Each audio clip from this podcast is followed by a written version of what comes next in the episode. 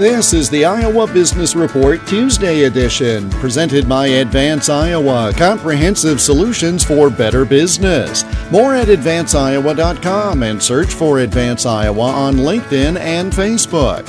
Electric vehicles, including those for hauling of goods and agricultural purposes, are closer to reality than many think, according to Iowa based mobility and automotive expert Ken Chester you're going to see, for a variety of reasons, and yes, it's economic driven, that we will see a wider adoption of alternative fueled EV and fuel cell powered electrics in the trucking industry sooner and at scale, even more so than the vehicles and uh, you know personal vehicles. But there's a tsunami of product coming.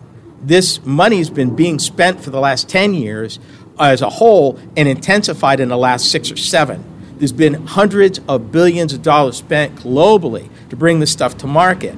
And one of the benefits is one of these times where federal laws actually had the right consequences.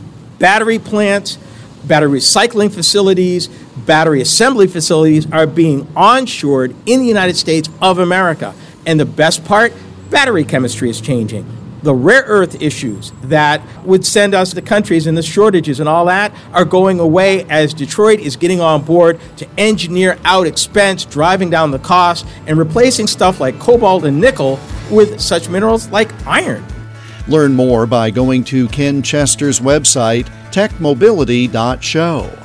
The Iowa Business Report is presented by Advance Iowa, educating, guiding, advising, and coaching Iowa businesses. Search for Advance Iowa on LinkedIn and Facebook and get more at advanceiowa.com. I'm Jeff Stein for the Iowa Business Report.